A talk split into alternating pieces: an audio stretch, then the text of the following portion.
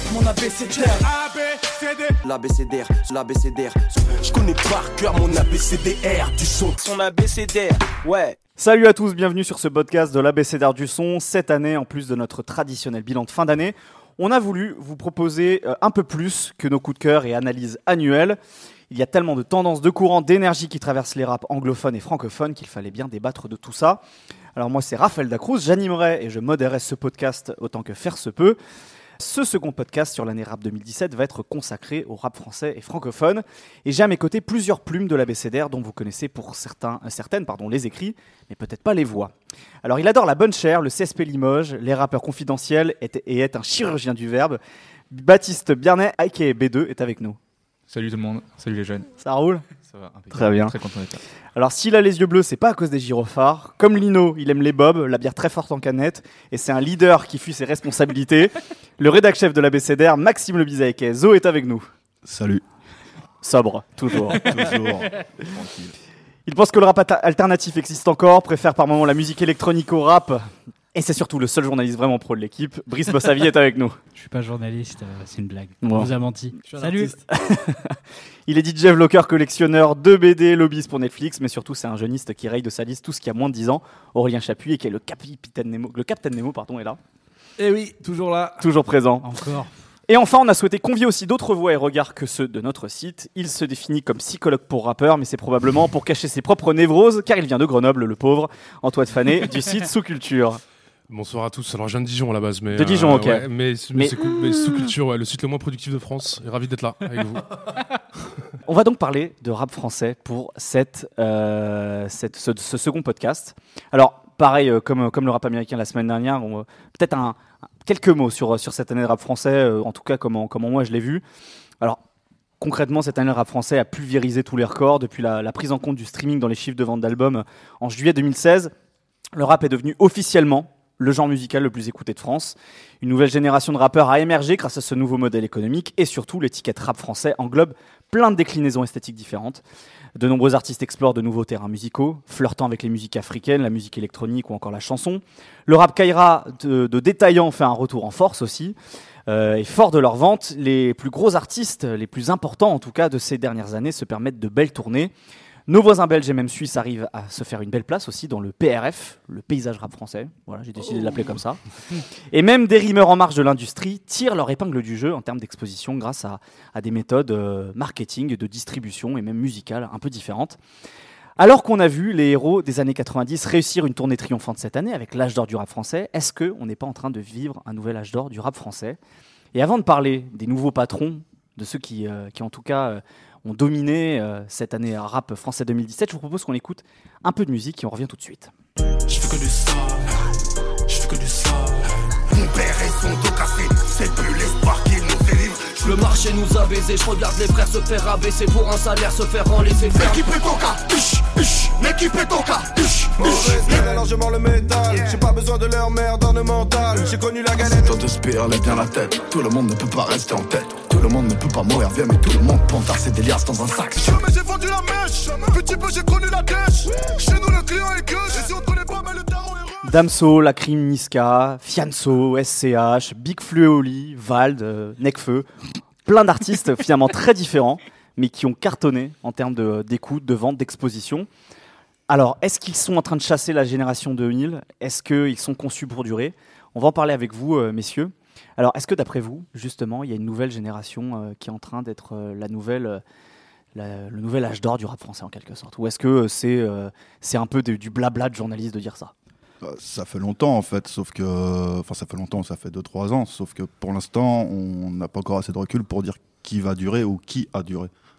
Donc, effectivement, il y a, y a plein de gens qui émergent, qui sortent des gros trucs, etc. Mais pour l'instant, les vrais patrons sur le long terme, ça reste des mecs comme euh, B2O, qui Ouais. est un peu le survivant de l'époque, tu vois.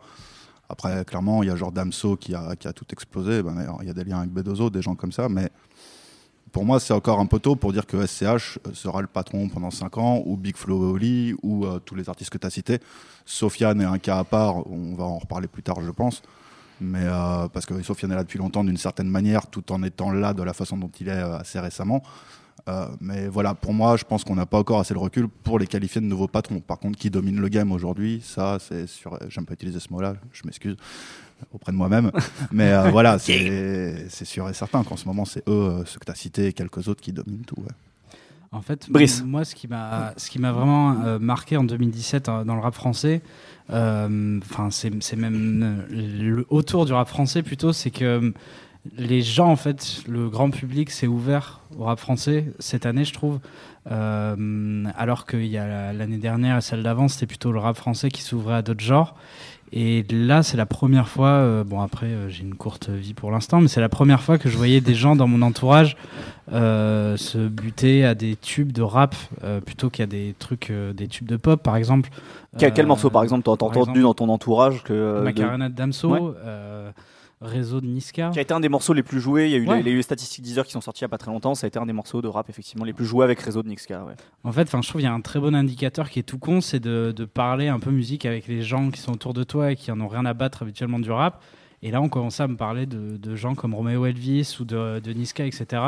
Et il y a un autre truc aussi qui est, euh, qui moi m'a- bien marqué aussi sur pour euh, représenter cette prise de pouvoir par le rap euh, partout, c'est euh, le Festival des Européennes de Belfort, qui euh, cette année a quand même euh, mis en tête d'affiche Booba, PNL.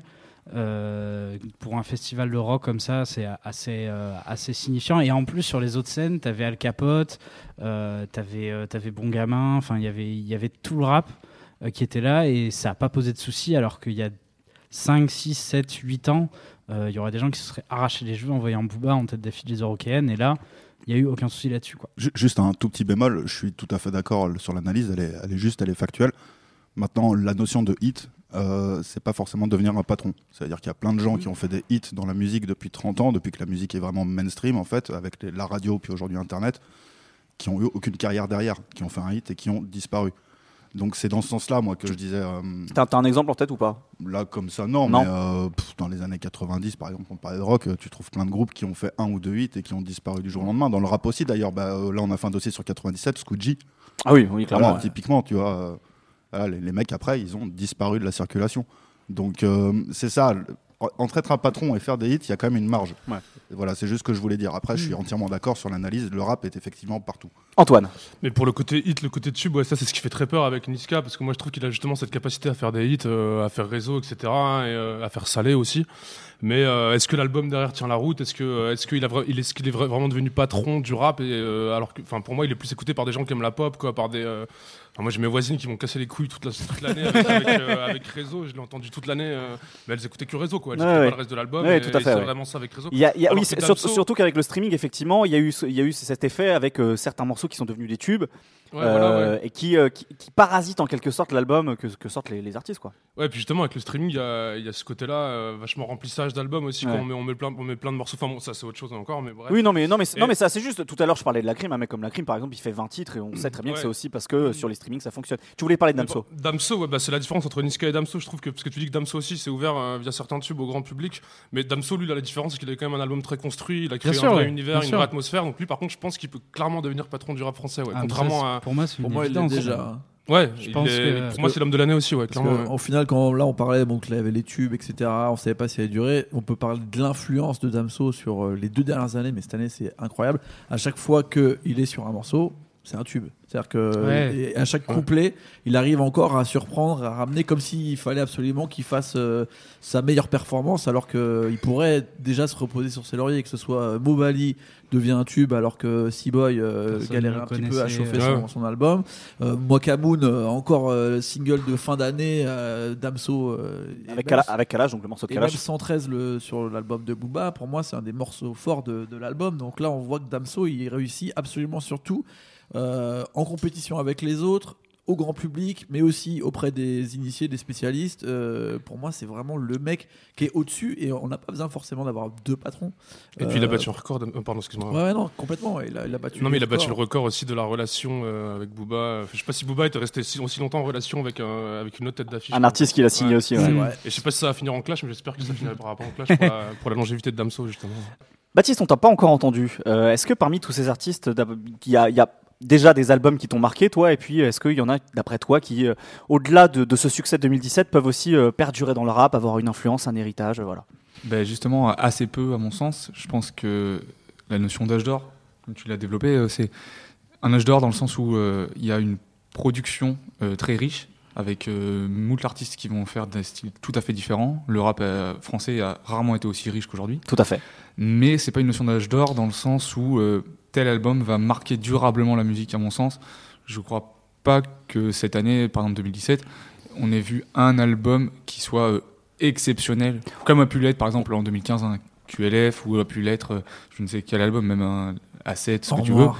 Hors Noir, voilà par exemple, Hors Noir a été un album, un, un impact. euh, un, ce, que les Américains appellent des game changers. Voilà. ça, voilà. Ouais, je pense pas que 2017, il y a eu un album, un game changer.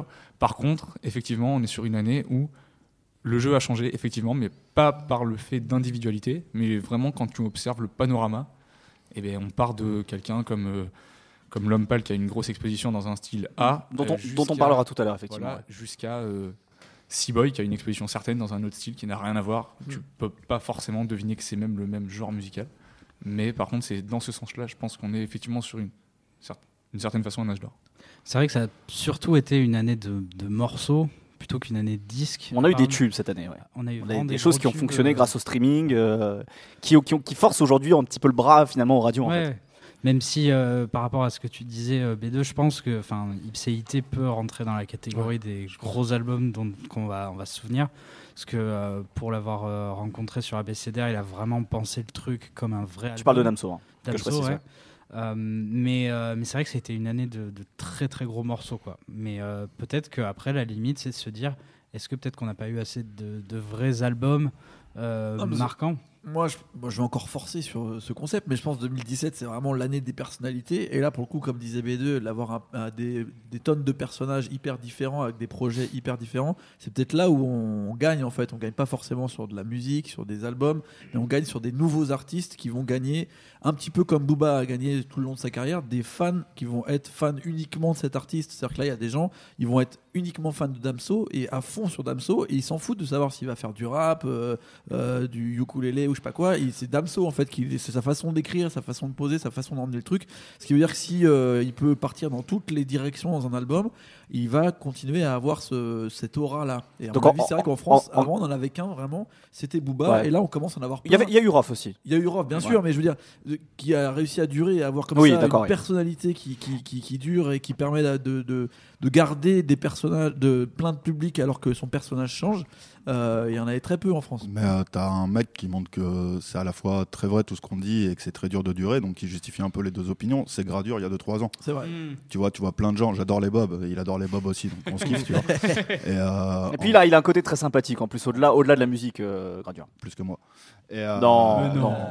Et donc voilà, Gradure, moi j'ai vu des cadres euh, chanter, euh, faire des tractions et compagnie comme des ouf. C'est vrai. Aujourd'hui, plus personne n'écoute Gradure, tout le monde s'en bat les couilles. Ouais. Euh, il fait plus rien entre guillemets parce qu'on le voit quand même à droite à gauche et tout. Mais et voilà, et ça te montre que tu peux faire un hit, tu peux avoir une putain de personnalité parce que Gradure c'était aussi toute la personnalité, le, le personnage autour dont tu viens de parler. Et au final, est-ce qu'on aurait dit peut-être il y a deux ans c'était un patron? Et en on fait, aurait pu, euh, on aurait pu. vois, Après, c'est voilà, une histoire quoi. de, de gestion de carrière. Je pense par exemple que euh, dans cet esprit-là d'un mec très nature, très proche, avec des titres assez brutaux, là il y a Kalash Criminel euh, qui fait un gros run euh, ces deux dernières années. euh, que moi j'aime bien et pour à peu près les mêmes choses que Gradure en fait euh, le côté un peu euh, direct euh, des phrases que tu pourrais euh, dire et il les rappe et, euh, et ça j'aime bien et c'est vrai que tu te demandes si euh, ça, ça va pouvoir aussi marcher, comment ça peut se développer. Finalement, on a parlé d'or noir, c'est pareil. Caris, il y a eu un moment où il y a eu un blocage et on s'est dit euh, Mm. qu'est-ce qui va se passer après? Là, il a été obligé de se réinventer pour le meilleur et pour le pire. Des fois, c'est la catastrophe. Euh, donc, euh, je pense que c'est aussi le. Justement, euh, quand tu as des personnages très durs comme ça dans le rap français, il y a un moment où ça devient plus compliqué. Et c'est pour ça que je pense avec des personnages plus nuancés, comme Damso, comme Niska, Mm. qui arrivent justement à être euh, peut-être plus légers et en même temps avoir ce côté rue encore euh, et vécu, euh, on peut avoir des carrières qui sont plus longues, je pense. Est-ce qu'un personnage comme Sofiane, c'est pas justement un, un de ces personnages qui sont nuancés? Parce qu'il a, il a, il a cette espèce de. Euh, il a cette, cette personnalité qui est devenue hors rap, cette espèce de côté un Lascar peu. diplomate, quoi. Ouais, ce, l'as- exactement, l'ascar diplomate, ce côté un peu rassembleur. Ou est-ce que euh, c'est un peu un feu de paille avec ce qu'il a, ce qu'il a créé avec euh, le cercle, etc. euh, messieurs, peut-être, je, je- je pense que c'est important qu'on parle de Sofiane parce que c'est vraiment une personnalité rap de l'année. En plus de ses deux albums avec le cercle, etc., sa présence médiatique. Alors là, faut dire aux auditeurs que c'est une baston de regard en fait. Moi, je voulais Ouais. juste dire un mot Là, c'est le- lequel va parler euh, de Sofiane en premier? Ta. avant de rentrer dans la musique de Sofiane, parce que moi, j'avoue, je l'ai pas spécialement écouté, mais euh, enfin, j'ai écouté quand même un petit peu, mais euh, Sofiane, pour moi, son côté euh, entre guillemets, la diplo- diplomate, etc. Là, le fait de faire des freestyles avec plein de monde, rentrer dans le cercle, etc. Ça, juste pour dire, il est pas, enfin là-dessus, il est complètement vrai, parce que moi, je le, voyais en 2012-2013, il venait, il, faisait un peu le tour de France. il faisait des freestyles vidéo pour je ne sais quel site. Et euh, moi j'avais vu une vidéo d'un freestyle de lui où il devait rapper et tout, il devait être la- le guest, euh, le guest star du freestyle. Et en fait il a fait rapper tous les jeunes derrière lui. Et lui il a même pas posé un couplet quoi. Il était là. euh, et je pense que pour ça il est respecté dans vachement de quartiers. Et ça ce sera vachement important pour sa longévité je pense. euh. Ce côté Ouais. travail de terrain, en quelque sorte, Ouais, cette ouais, c'est ça, implantation. ouais, ouais, ouais. Et, enfin, il est vachement respecté pour ça je pense. ouais, voilà. Sofiane, euh, le mec, il a changé. Quand, tu le connais à l'époque Blacklist, bon, c'était un kicker, limite une sorte de, de cynique amélioré euh, version 2010. Euh, que j'aimais bien hein, d'ailleurs, hein, puisque c'est de notoriété publique que j'aime bien Cynique. Merci Nemo. En vrai, Sofiane, c'est devenu un créateur d'instant, tu vois. Genre cette année, t'as eu, euh, c'est comme Martine, tu vois. T'as eu Sofiane à Bobigny avec les keufs. t'as eu Sofiane fait le cercle et rassemble le rap français. T'as eu Sofiane va dans toutes les cités de France faire des je suis passé chez So, tu vois. L'autoroute. Tu vois, t'as t'as Ah, Sofiane bloque l'autoroute, Ah oui, tu vois. l'autoroute, tout à fait. Et Sofiane, en fait, t'as Sofiane à Skyrock, excellent d'ailleurs, avec les Gypsy, mon petit loup, Mm. tu vois. Très beau moment, vraiment super moment, tu vois. Et Sofiane, en fait, s'il a redéfini le rap dans ce sens-là, c'est que c'est devenu d'un côté un rassembleur et en plus un créateur d'instant. Alors je mets à part Bobigny parce que c'était évidemment un contexte très particulier, tu Bien vois. sûr. Mais euh, et c'est c'est vraiment là-dessus que tout le monde le voit et c'est lui, c'est la corde qui l'exploite.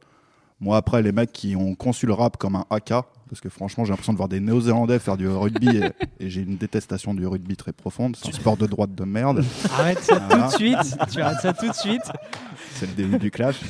S'il vous plaît, restons sur le rap. Et tu- quand, quand tu dis que faire, les, les mecs faire des AK, tu penses au cercle en fait, c'est ça? Je pense euh, au cirque, mais même à la façon de rapper de Sofiane. D'accord. Enfin, j'imite très bien Taz, je vais pas vous le faire ici à l'antenne, là, tu vois. Ah si, vas-y. Mais euh, c'est ouf, tu vois. Franchement, c'est euh, c'est c'est un moment, c'est c'est épuisant. C'est épuisant. Et les mecs, euh, tous là, tu les vois dans, quand il fait le truc avec Cornette La Frappe, YL et compagnie. Mais c'est des AK en fait. Donc c'est cool le AK en soi, c'est fait pour impressionner l'adversaire, mais tu fais pas un album de AK, tu vois ce que je veux dire. Et en même temps- J'ai jamais vu les Néo-Zélandais gagner un match en Et en même temps, AK, ces, albums, c'est pas que des AK. Je- tu, peux- tu parlais de mon petit loup, il a eu aussi Tout le monde Alors, s'en fout. Tu vois, il a, il a, il a, il a Bandit Saleté est un cas assez particulier, mais euh, hormis mon petit loup, le reste, il le fait pas très bien, faut le dire honnêtement. Tu vois, c'est ça. Et il y a le Sofiane de Blacklist qui était bon, mais qui plaisait pas. Il y a le Sofiane de Je suis passé chez So en mode AK total, euh, freestyle et compagnie. Et puis tu as le Sofiane de Bandit Saleté, ou à part mon petit loup qui a un moment, comme je t'ai dit, tu vois. Mm. Sinon, le reste, euh, pff. Après, euh, je pense. Et après, que- on donnera la parole à B2. Ouais, bien sûr. Euh, mais euh, je pense aussi, euh, bon, moi je suis plutôt des gens qui défendent Sofiane. Euh, faut pas oublier qu'on sortait de, de- de deux années de rap où il y avait beaucoup de, de, de PNL, de Joule, de, de choses assez euh, qui allaient taper un peu ailleurs. Euh, je pense aussi à MHD, etc. Et je pense que le personnage de Sofiane, il a répondu aussi à un besoin. On avait envie de revenir à quelque Mm. chose de Ah, très. cool. très très brut et, et- et moi c'est ce que j'ai aussi apprécié chez lui Euh, et c'est vrai que je trouve qu'il a fait du bien au rap aussi euh, en revenant avec des avec du AK euh, dans le rap français Euh, parce que je pense que ça fait aussi du bien de temps en temps de revenir à, au basique. On, on en parlera après de ce, style rap, de rap. On, on en, on en parlera après de ce, ce style de rap justement euh, qui, qui envoie un peu plus d'énergie que, que les, les choses planantes euh, à la PNL. B2 sur, euh, sur Sofiane. Bah, sur Sofiane, euh, je trouve qu'il y a quelque chose de très factice finalement, euh, aussi bien en termes de création musicale qu'en termes de positionnement euh, marketing, parce que pour moi on est vraiment sur un truc très marketing. Euh, musicalement parlant, je pense que c'est de l'esbrouf finalement, je veux dire, il rappe de façon impressionnante pour quelqu'un qui écoute relativement peu de rap, je pense, ou qui a écouté le rap depuis 2-3 ans. Mais si on met les choses en perspective, il va rien d'exceptionnel, à part rapper vite, euh, voilà. Mais c'est pas incroyable. En termes de texte, il apporte pas non plus quelque chose de, notable. Je pense pas que dans 10 ans, on écoute encore Bandit Saleté ou je ne sais quoi. Et ensuite, sur le, la façon dont il s'est mis en marché ou dont on l'a mis en marché, je trouve qu'il y a quelque chose de, ouais, de très factice, euh, de faussement rassembleur, euh, j'ai envie de dire euh, démagogue par moment. Euh, Voilà, c'est facile de mettre tout le monde dans sa poche en disant je ne sais quoi de, de- très, très rassembleur. Mais derrière, quand il s'agit de se mouiller, Sofiane, moi j'ai été atterré par euh, l'histoire euh, Marion Maréchal Le Pen. Ouais, pareil, mais merci de le dire. J'ai euh, été atterré. euh, bon, ce morceau, Marion Maréchal, on en pense qu'on en veut. moi, euh, le morceau me dérange pas. Derrière, quand on demande à Sofiane de plus ou moins se justifier, puisque c'est ce qui lui a été demandé, euh, il a été dire que Marion Maréchal Le Pen, c'était une petite fille gentille, qu'elle était là malgré elle, je sais pas quoi. C'est bon. Je vois pas l'intérêt de d'aller se montrer, enfin. d'aller se montrer à, à des rassemblements euh, tout à fait, euh, tout à fait, enfin, qui vont tout à fait dans le bon sens. Légitime sur, Légitime euh, sur les des violences affaires policières, etc. Et derrière, ne pas être foutu de, de dire que Marion Maréchal, euh, il lui pisse au cul, quoi. Non. Et lui, il a été dire que, ouais, finalement, je sais pas. Ouais, est-ce que est-ce que c'est pas un, un- C'était de l'humour. enfin, Ouais, est-ce c'est que- du second est-ce- degré. est-ce est-ce que est-ce que c'est pas un détail sur tu vois l'ensemble de, de, de l'année que Sofiane finalement C'est un détail pour, pour, est pour, pour toi révélateur. c'est c'est Ouais, C'est une révélateur illustration pour lui. Ouais. Pour moi, Ouais. c'est un détail révélateur. Tu banalises euh, pas ces choses-là, en c'est fait. ça. Voilà, et en fait, je veux dire, euh, Sofiane, là, euh, il a été le porte-voix de quelqu'un en début d'année. Il, il avait la possibilité de transformer les choses, tu vois. Et euh, moi, je je suis pas spécialement fan des rappeurs qui se veulent des porte-paroles, tu vois. J'ai jamais été un fan de Kerry James dans le sens, euh, sens porte-étendard de la banlieue. Mais à un moment, en 2017, où Sofiane a l'opportunité de le faire, comment il se mouille un minimum Et moi, j'ai vraiment mal pris ce truc de Marion Maréchal, et ça, pour moi, c'est révélateur d'un truc. Ouais, après c'est quand même quand même un détail parce qu'on on peut voir aussi pas il y a- il y aurait pas d'autres rappeurs qui auraient eu envie d'aller se casser le cul non plus à faire une émission sur YouTube euh, pour euh, faire venir euh, des rappeurs ensemble. Euh, Enfin, ça c'est qu'il y a quand même eu un effort de sa part et qui me paraît assez sincère. J'ai bouffé des interviews et j'ai vu qu'il y a forcément un truc calculé dans son personnage, mais euh, de là à dire qu'il est il s'est pas mouillé non plus. qu'il est factice Euh, qu'il est factice, j'ai- j'y crois pas du tout à ça parce que même dans son, sa manière de rapper, il a une, énergie que les autres ont pas et qui fait qu'il a marché aussi. Euh, c'est sûr, il a pas pris de risques musicaux, mais il est revenu à quelque chose qui plaît aux gens et ça, je pense qu'on peut aussi, Non, puis aussi le respecter. Quoi. Si on fait le parallèle, enfin, moi je vais faire un parallèle rapide avec l'émission euh, qu'on a faite sur le rap US, enfin le rap anglophone juste avant. Ouais. Euh, on, par- on parlait de, enfin Sofiane il a quand même traversé le désert longtemps, ça fait euh, peut-être 10 ans qu'il rappe, euh, 10 ans qu'il cherche le, succès parce que quand même il a toujours euh, été dans des équipes euh, pour le pour le, pour le faire monter en fait. C'était pas un mec qui voulait rester underground, c'est un mec qui voulait être une tête d'affiche du rap français quoi. Donc il avait déjà préparé tout ce côté un peu mainstream. il avait envie d'être un peu un personnage du rap francophone et même de la francophonie un peu presque. Représenter genre euh, dans ce qu'il y a de plus mainstream, il avait envie de ça. Et moi, je trouve que c'est un peu, enfin, sa réussite, elle est cool par rapport à ça parce que c'est un mec qui a quand même tout fait, comme disait euh, Antoine, il a fait du terrain à fond, il Mm. connaît absolument tout le monde, il a fait le tour de tout. Après, maintenant, ça peut paraître factice parce qu'il a basé euh, tout là-dessus, mais par contre, le fait qu'il réussisse et que euh, ça devienne une, une personnalité réelle, vu tout ce qu'il a charbonné, vu par où il est passé, vu tout, le- tout le chemin qu'il a parcouru, pour moi, ça fait un peu comme Gucci Mane, tu vois, je suis, je suis content pour lui en fait. Après, ce qu'il Mm. va en faire, c'est son problème, c'est son truc, c'est voilà, on verra, on jugera sur les prochains. Je pense moi, c'est comme euh, c'est c'est comme l'histoire de avec Migos et Gucci Mane, c'est une consécration. Là, pour moi, les deux albums de Sofiane, je les ai pas considérés comme des albums euh, où il avait envie de finaliser un truc musical. Pour moi, c'était la promo du personnage. Euh, Sofiane pour aller vers autre chose et là le fait que euh, ça m'a pas du tout surpris qu'il devienne une sorte d'animateur télé euh, euh, grand frère de, de tout plein de trucs euh, mo- avec plein de moments comme tu dis parce que je pense que c'est là-dessus Ah, il a le sens du timing incroyable. Je pense qu'il veut Même aller dans sa ça, carrière, il a le sens du timing. il a compris quand c'était le moment ça. de sortir. De toute Ouais. façon, même Ouais. ça, il l'a eu, tu vois. Bien sûr. Il Alors, était prêt je- dans les starting blocks et il y va quoi je crois juste euh, je laisse euh, un dernier mot à Antoine je crois que tu voulais rajouter euh, quelque par chose et après on passe à un autre artiste Par rapport à rentrer dans le cercle, même si on peut en penser ce qu'on veut, etc. Enfin, ça doit être quand même un travail de, de malade de réunir euh, Oui, bien sûr. à chaque fois 15 rappeurs. après il est euh, pas tout seul il a une équipe Ouais, hein. et bien sûr, mais euh, Il a quand même, il a quand même créé l'équipe ça, de, il a l'équipe quand de même, Dailymotion qui fait un, un travail assez ouais, incroyable en termes d'exposition Ouais. de clips de, de jeunes artistes etc Mais ça doit quand même demander une logistique de fou, et je pense que pour ça, le talent de Sofiane, dont on disait diplomate tout à l'heure, n'y est pas pour rien, quoi. C'est tout. oui il est magnétique forcément bien sûr et le charisme qui est un peu au-dessus peut-être de la musique en ce moment mais ça reste un personnage euh, qui est impressionnant et pour euh, les jeunes générations pour, pour le rap français en général c'est quand même Ouais, c'est quand même une émission dans laquelle tu peux voir Big Flo et Oli et Naps dans un autre Ouais, donc, euh, bon, ça, voilà. on l'a jamais vu en vrai euh, D'ailleurs, euh, je, je parlais de Naps, de Big Flo et Oli. Est-ce qu'il y a d'autres artistes pour vous qui ont été importants? Alors, euh, je vais citer aussi Vald, euh, qui a sorti Agartha, Nekfeu, qui a sorti Cyborg, mais qu'on a entendu énormément parler, dont on a en- énormément entendu parler en début d'année. Euh, SCH, euh, Lacrim, voilà. Est-ce qu'il y a, il y a- a d'autres artistes et d'autres albums qui vous ont, euh, qui vous ont marqué, dont, que vous avez trouvé importants cette année parmi, parmi ceux-ci? B2. Sadek, je pense que J'ai pas parlé de quelque Sadek, chose ouais. à l'année et euh, assez relativement, enfin c'est paradoxal, mais assez discrètement finalement. Euh, mais il a apporté quelque chose de un 109. Je, je pense que son album est pas révolutionnaire, euh, c'est pas incroyable. Il y a de très bons morceaux dessus, Euh, mais bon, il a eu cette affaire de film avec euh, Gérard Depardieu, donc Ouais. il a fait une bonne tournée des plateaux télé, des plateaux radio, etc. Où il a su euh, être ce qu'on lui demandait d'être, euh, quelqu'un de sympathique, ma foi. Euh, voilà, il est et je pense qu'il a pris une place. il a su utiliser l'évolution des supports de diffusion, hein, le streaming et compagnie. Il s'est mis avec les personnes, il a su se mettre en avant, disons. Et je trouve que c'est cool. Et cette année, il fait partie pour moi des. Parce que sans non plus être accédé, avoir accédé pardon, au, statut de taulier qui, qui aurait pu être le sien euh, depuis 2012, finalement, depuis la mixtape de Bouscapé à l'époque, là. Mhm. Euh, il n'est pas arrivé peut-être là où on aurait voulu le voir, mais il a une place euh, assez juste, je trouve, et c'est- c'est cool. Il a une Ouais, bonne année. Sadek. Il a des bons tubes en plus. Ouais, ouais, il a de très bons Mm. morceaux. Le morceau notamment avec, euh, avec Nino, Ouais. qui est. euh, J'ai oublié le titre. Madre Mia. Madre Mia, Madre merci beaucoup. ouais. J'allais dire Mamacita, mais Mamacita, c'est un titre de Nino dont, on va le parler après. ouais. euh, Par contre, ouais, c'est le petit bémol pour moi, c'est que justement les morceaux les plus efficaces de l'album, c'est de, de featuring, featuring. ouais. Ouais. Et Ok. c'est souvent des featuring Petit qui ressemblent un peu aux morceaux de. Ouais, ouais.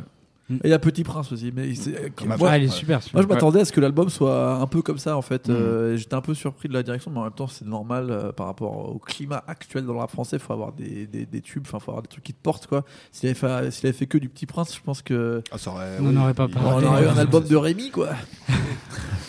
ça aurait été plus compliqué.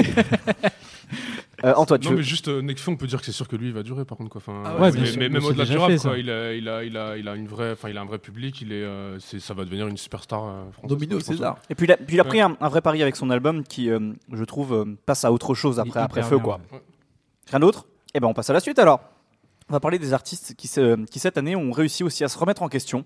Tout à l'heure on parlait de, de choix musicaux et il y en a certains justement qui nous ont pris un peu à contre-pied. On écoute quelques extraits et on se retrouve tout de suite après. Rien de pire que l'exclusion. Comment accepter d'être aimé à moitié? J'entends la pluie frapper sur la fenêtre, la tête posée sur des plumes d'oie comme un prince. Je me déplace en skate. Des gaines de clochard à la classe. Seul sur le cœur, j'attends que le Je n'inventerai rien, je viens pour inventorier. T'as 20 ans de théorie, j'ai 20 ans de Quand est-ce que ça s'arrête?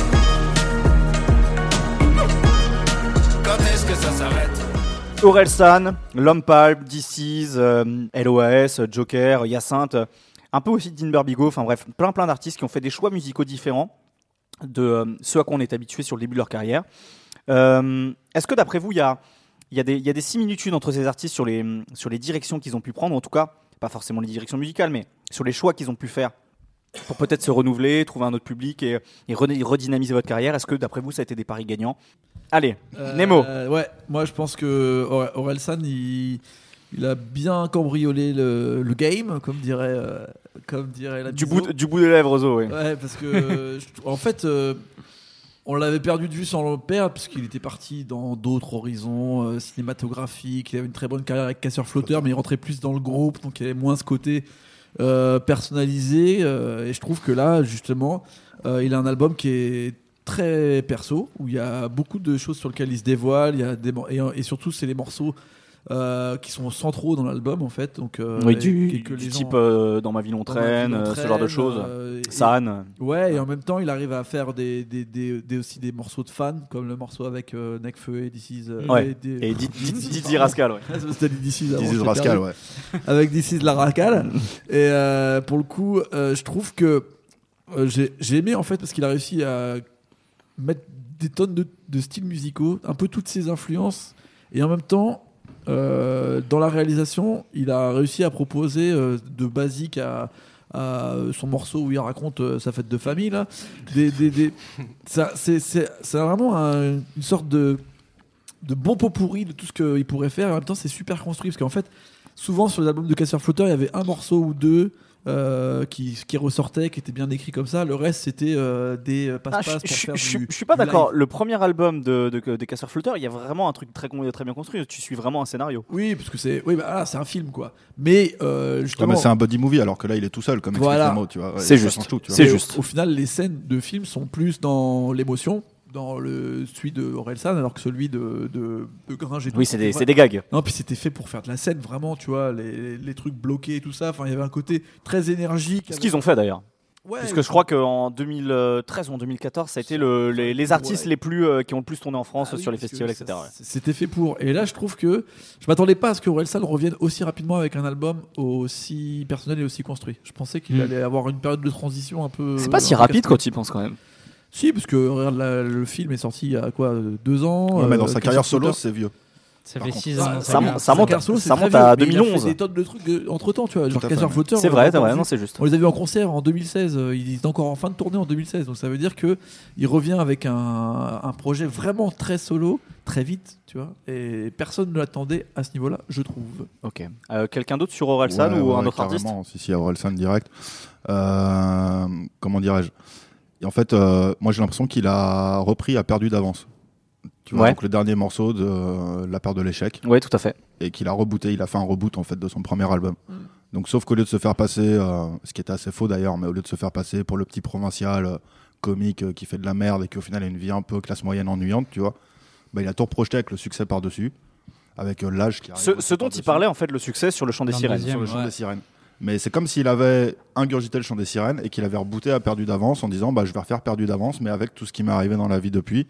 Et surtout il y a ces deux morceaux de fin qui sont incroyables parce que moi j'écoutais l'album, je me disais mais tout le monde m'a dit qu'il était en couple avec une meuf, ça allait stabiliser et tout. Ouais. Et j'entendais des trucs, je disais mais il est encore avec sa meuf ce mec, sérieux, tu vois.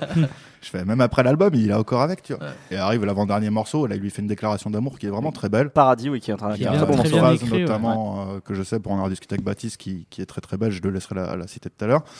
Et, euh, et ensuite il y a le morceau là où il raconte tous ses préceptes Note de pour, vie, là. note pour trop tard. Voilà. Avec IBI, ouais. Non mais incroyable, Hmm.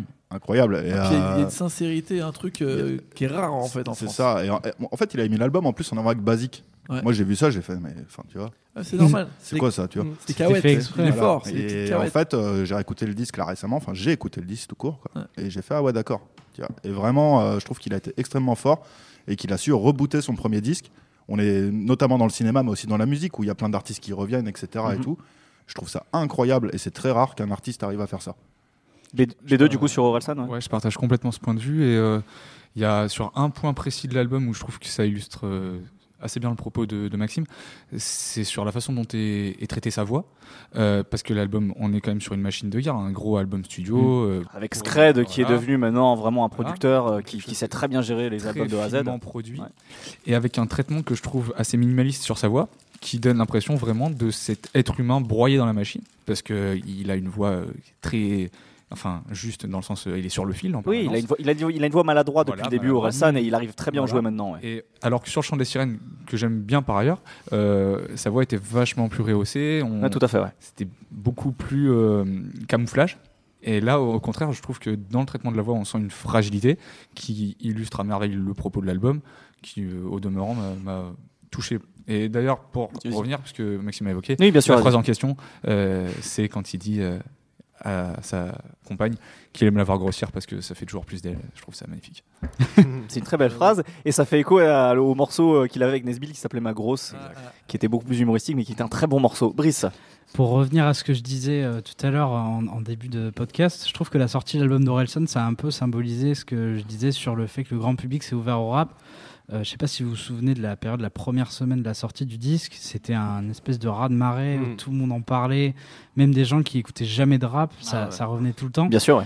Et, euh, et du coup, c'est vrai que euh, j'ai énormément écouté ce disque et au final, j'ai presque eu l'impression d'écouter, je sais pas pourquoi, un disque de chansons françaises plus qu'un disque de rap vraiment. Ouais, tout à fait. Euh, parce Non, que ça, je sais pas, ça Sur la, sur, la, sur la manière d'écrire les chansons, je suis la d'accord manière avec toi. d'écrire, sur euh, la manière de que ça soit produit, c'est hyper musical. Moi, ça m'a fait Euh, penser un peu à un album de The Streets, tu vois, de Mike Skinner. Ah bah de toute façon, c'est Oui. c'est les, c'est les influences. Hein.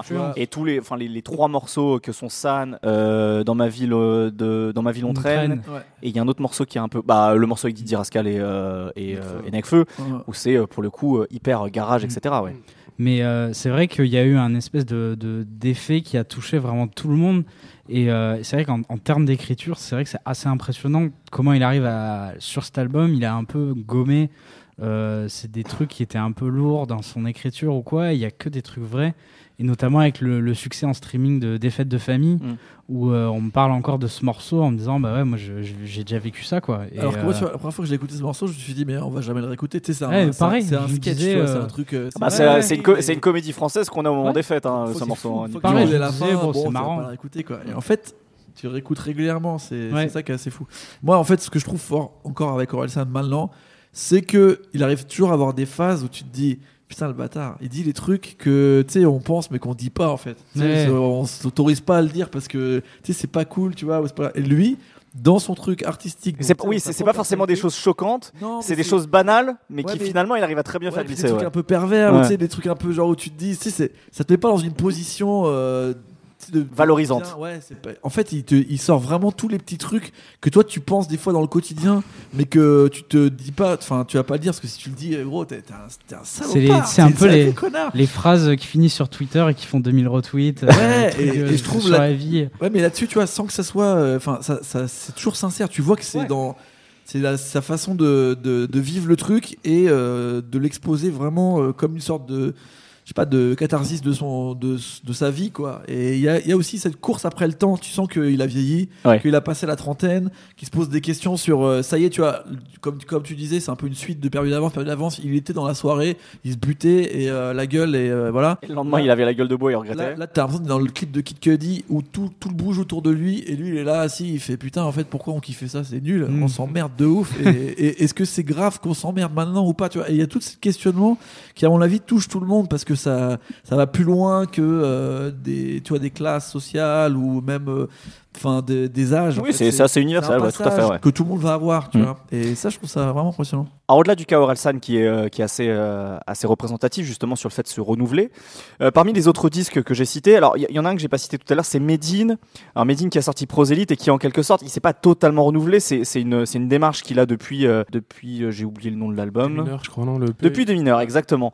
J'ai cité aussi Pacifique de DC's ou encore Flip de Lumpal. Je sais pas sur ces disques-là si, si vous avez des, des- des choses en particulier qui, qui vous ont touché ou non.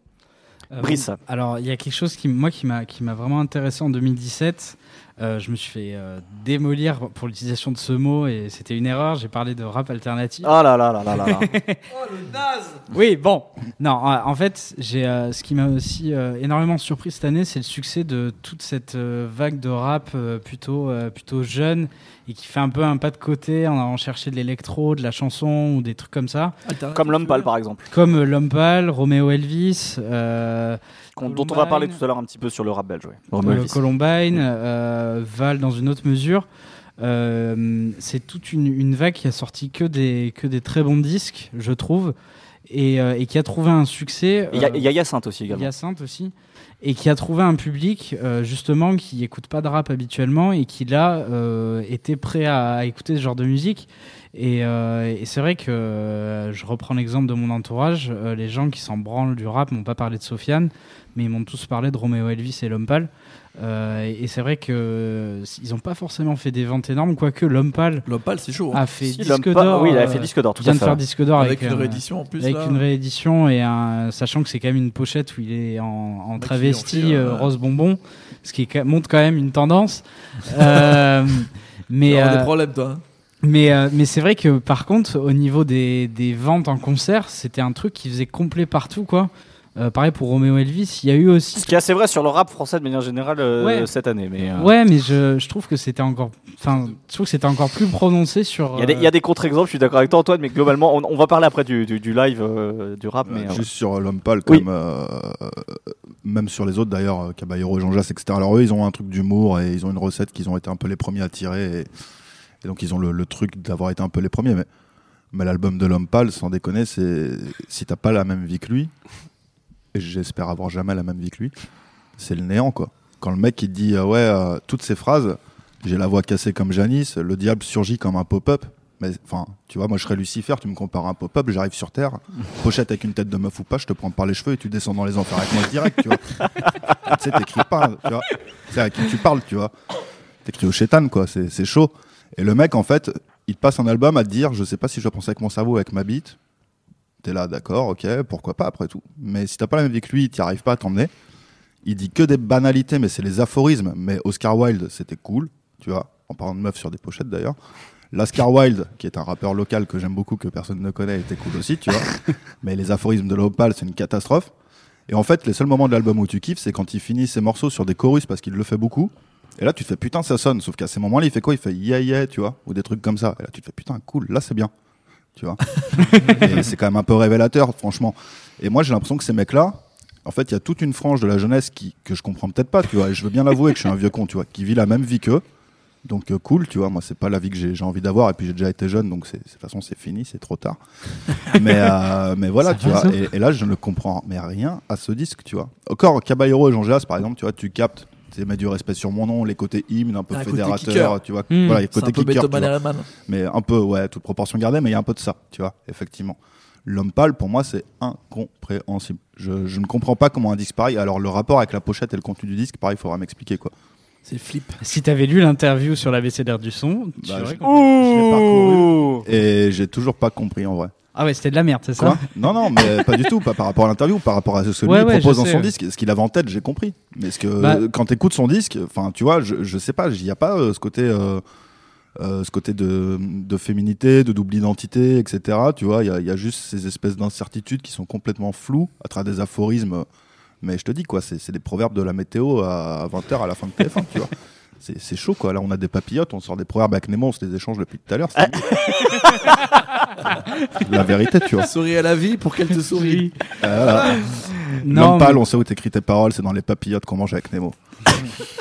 Non, mais euh, pour, défendre ce disque, euh, qui a quand même failli finir dans mes 10 de l'année d'ailleurs.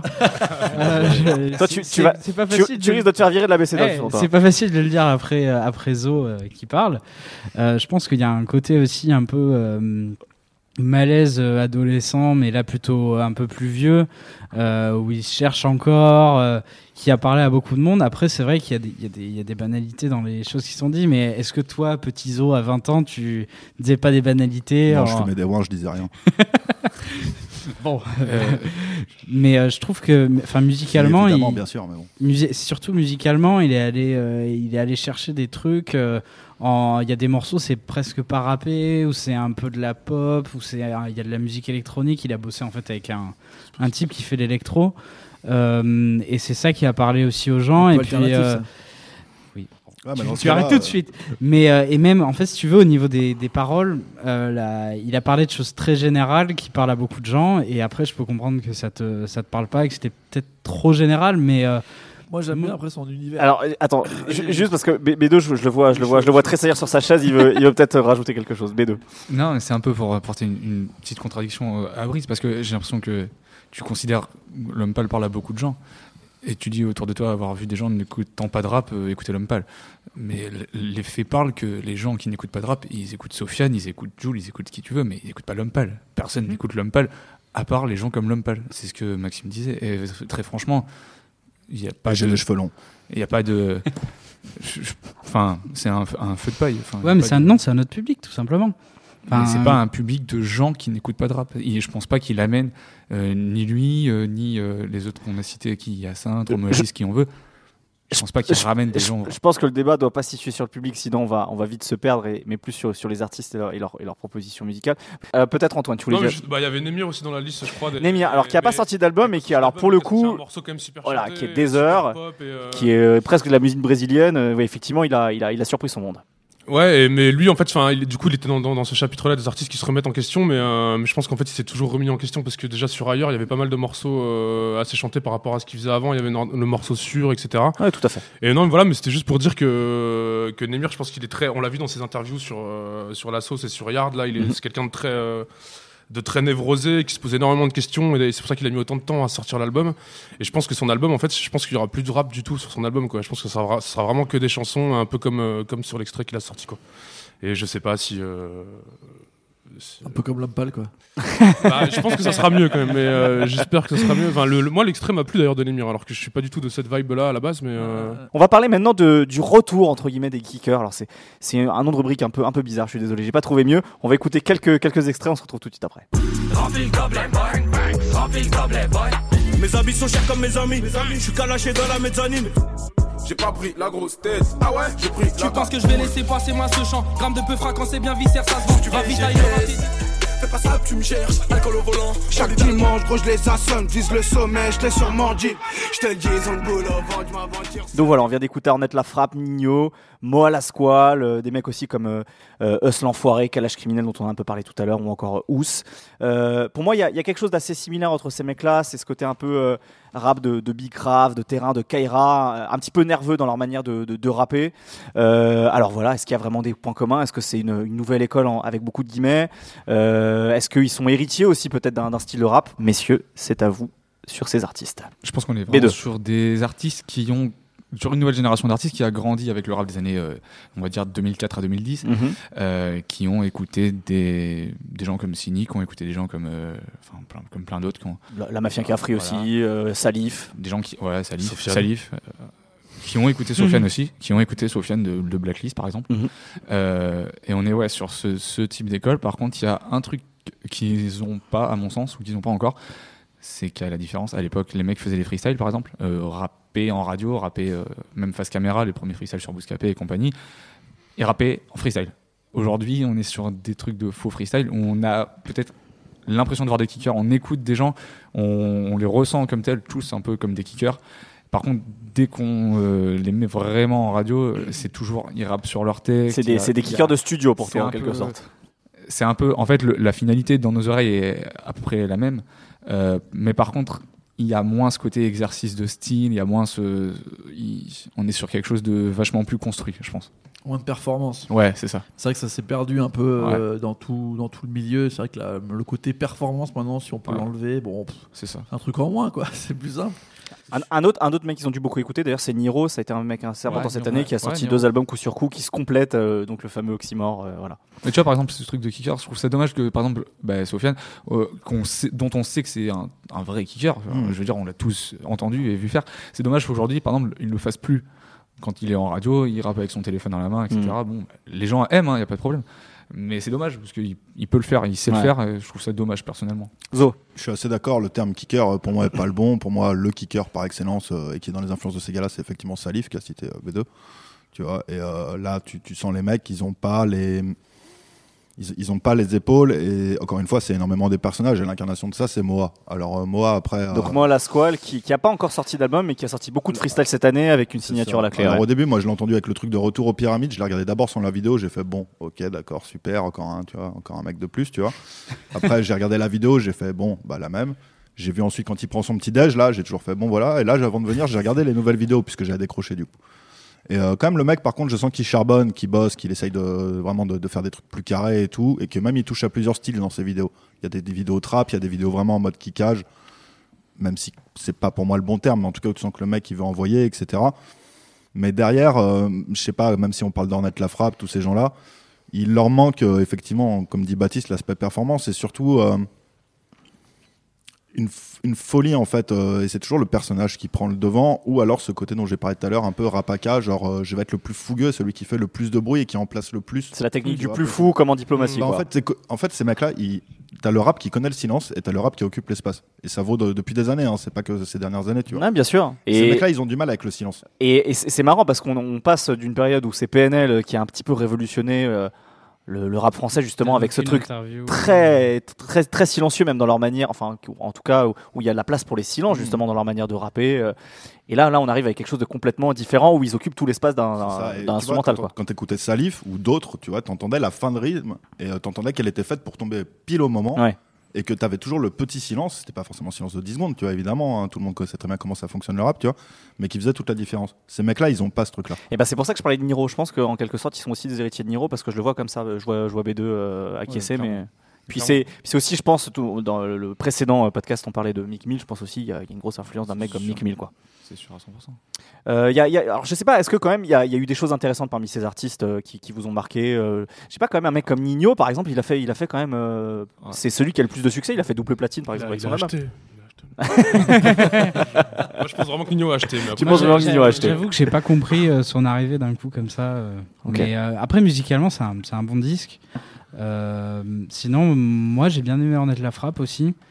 Euh, mais c'est vrai que je suis assez étonné de ce, ce retour en masse. euh, ce qui m'interroge plus, euh, enfin, qui m'interroge, qui m'intrigue plus, ce retour en masse de rappeurs très, euh, très kicker, alors qu'on a autour de nous euh, des mecs qui font euh, des trucs très aériens, etc. Euh, Il y a peut-être une Diversité. peut-être eu une envie d'un retour à quelque chose d'aussi plus, plus pur, plus rap direct. Euh, je sais pas trop, ça, hein. si vous avez une réponse. euh. B2. Je sais pas, mais par contre, pour le coup, Nino contredit complètement ce que je disais tout à l'heure, parce que lui, pour le coup, pour l'avoir vu, enfin. Lui, il freestyle vraiment. Lui, Ah, freestyle. il rappe, lui, hein. il rappe et voilà, il, il rappe. Bah, c'est un, c'est un mec, euh, enfin, ouais, allez sur YouTube, vous tapez. Nino euh, gamin, vous tombez sur des photos, des, sur des Ah. trucs de lui à 9 ans. Il raconte rien de spécial, mais ça passage, prouve euh, qu'il est là depuis, enfin, il rappe depuis très longtemps. quoi. génération était assez. Enfin, Big euh, Flo, assez il rappait aussi à 11 ans, hein, je suis désolé. mais. Ils font, ils Ouais, font pas le même style de rap. Même son passage au cercle à Nino, c'est un des meilleurs passages euh, au cercle. hein. Antoine. Et, et moi, je pense que ce côté kicker, en fait, il a jamais vraiment disparu, mais c'est peut-être plus- ça vient plus du public qui est, qui est plus demandeur de ça. Oui, rappeurs- oui, bien sûr. Je pense que c'est aussi un phénomène dû aussi à une demande aussi du public. Et je pense que le streaming, de ce point de vue-là, a aussi euh, permis euh, à, à ces rappeurs aussi d'émerger parce que les gens avaient peut-être Ouais, aussi que- besoin ouais. d'entendre ça, quoi. En Ouais, tout cas, envie d'entendre ça. Parce que les rappeurs kickers étaient- ont toujours existé, enfin, notamment Sofiane qui est là depuis, euh, depuis je sais pas combien d'années Mm. euh, et qui avait plein de monde avec lui. Enfin, il, est- il y, a- il y a toujours eu. euh, Oui, Niro, de dans les quartiers. des, de- des mecs, des mecs dont on parle depuis tout à Mm. l'heure, ouais, tout à fait, ouais. Euh, alors, je, je voulais qu'on fasse un rubrique sur, sur les Belges, mais finalement, j'ai- envie de parler des Belges dans cette catégorie des mecs qui rappent parce que euh, des types, on en parlait tout à l'heure de comme Ca- Caballero et Jean Jass, mais aussi euh, un mec comme Isha par exemple, c'est des mecs Mm. aussi qui, qui, qui rappent. Ouh là là, là, là, je- a- y a- Oh putain c'est aussi des mecs qui, euh, qui rappent énormément. Après, après cette période où on avait beaucoup de mecs qui chantonnaient, bon, on peut mettre euh, à part le Kamza qui lui quasiment fait, aujourd'hui du, du R&B euh, par- parmi ces Belges, mais j'ai l'impression que voilà, des mecs comme Kaba et Jean Jass, comme euh, comme les mecs de la Smala, comme les mecs comme Isha justement, là aussi rapportent aussi quelque chose de beaucoup plus rap qu'après cette, cette période très autotunée, planante qu'on a eue. Est-ce que quelque chose à dire en particulier sur ces artistes qui ont aussi marqué 2017 Bah, ils viennent de l'école en fait euh, de l'entourage, euh, en, en extend. si. Sauf Isha, quoi. Oui, Ouais, oui, non, mais Isha qui est, qui, est, qui est plus vieux. Bien déjà. sûr, mais je veux dire, euh, ça sent que ça, ça a construit. Enfin, on voit qu'ils viennent de cette école-là.